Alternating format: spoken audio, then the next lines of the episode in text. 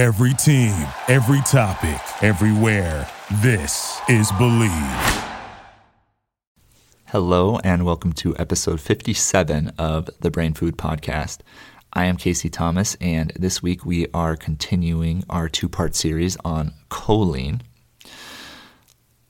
This is a nootropic compound that is frequently sold by itself as, you know, a general nootropic, some cognitive enhancing supplement. And I also see it being thrown into a lot of energy drinks. And last week we talked about the most common marketing claim related to choline, which is that it helps with memory.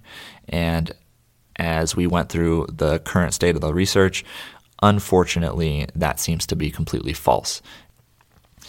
And what I wanted to talk about this week was a measure that has been shown to be enhanced in healthy young individuals, because that's always what we're after, right? We're looking for ways to enhance our own performance.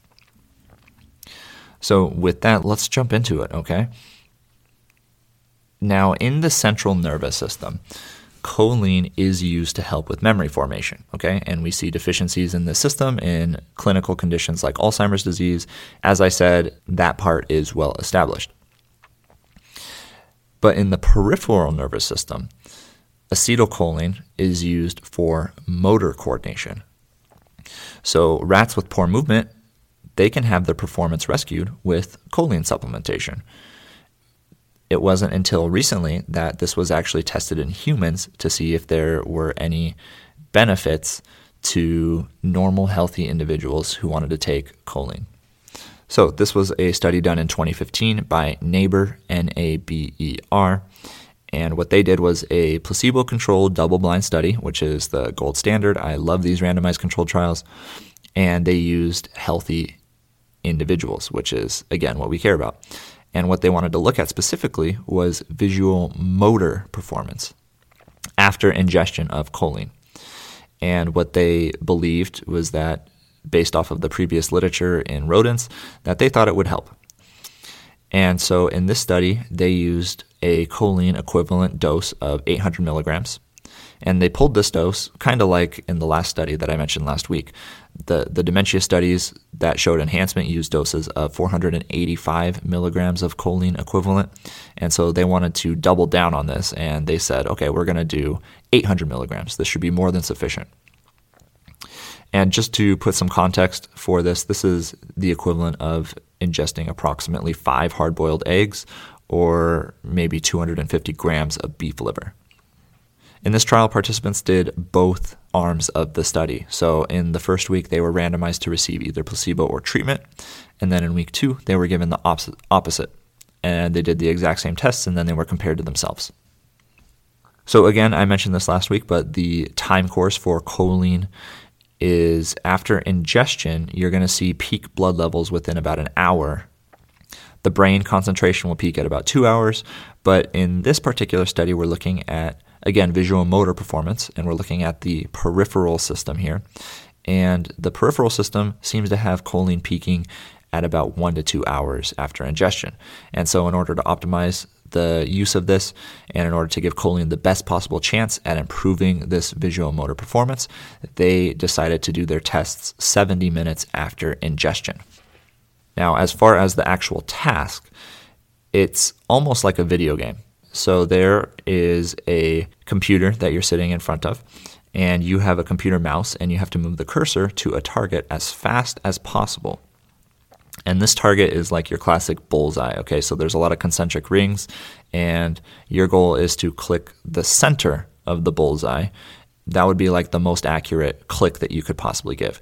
If you're in one of the outer concentric rings, it means you are less accurate, similar to any kind of uh, shooting contest each trial starts with a presentation of a blank gray screen. And then there's a, they call it a fixation dot. It's just a little dot in the center of the screen that they're telling you to focus on. After a couple seconds, it's, it's random, so you don't know when, when it's actually going to happen. They randomize the time for this. But after a couple seconds, the fixation dot disappears, and then the target is shown at a random position on the screen. When this happens, the cursor is now able to be moved. So when the fixation dot is there, you can't move the cursor, but once the fixation dot is gone, then you are able to move the cursor.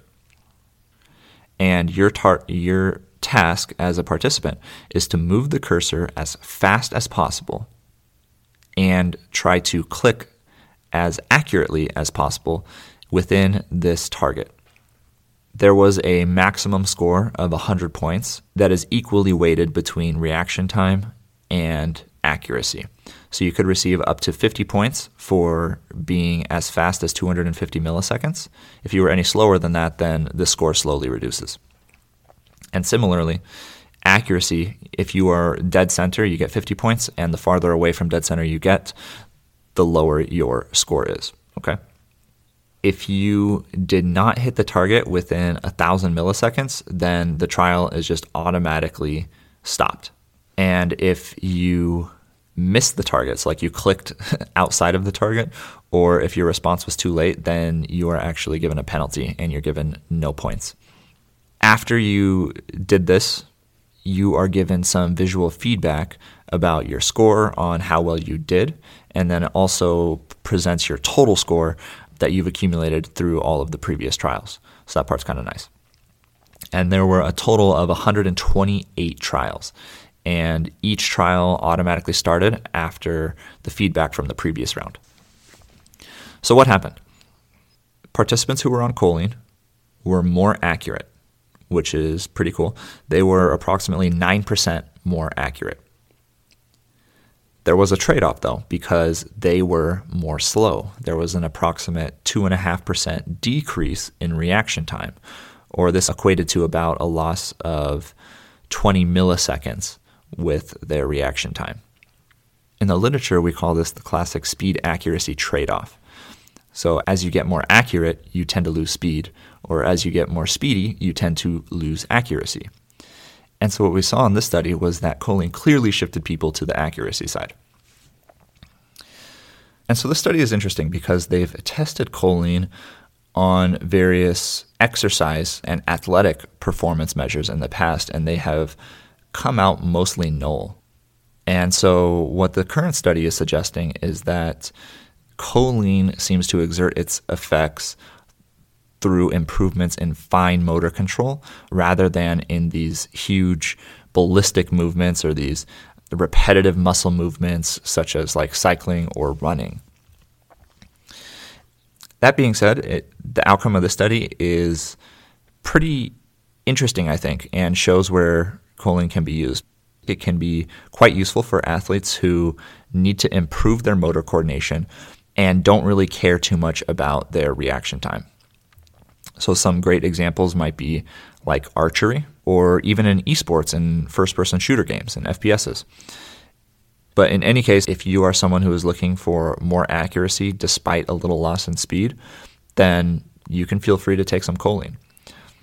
Now, this does come with a bit of a caveat because as a dietitian, you know I am food first, right? So I think you should probably just be eating more of the choline containing foods rather than going for the supplemental version.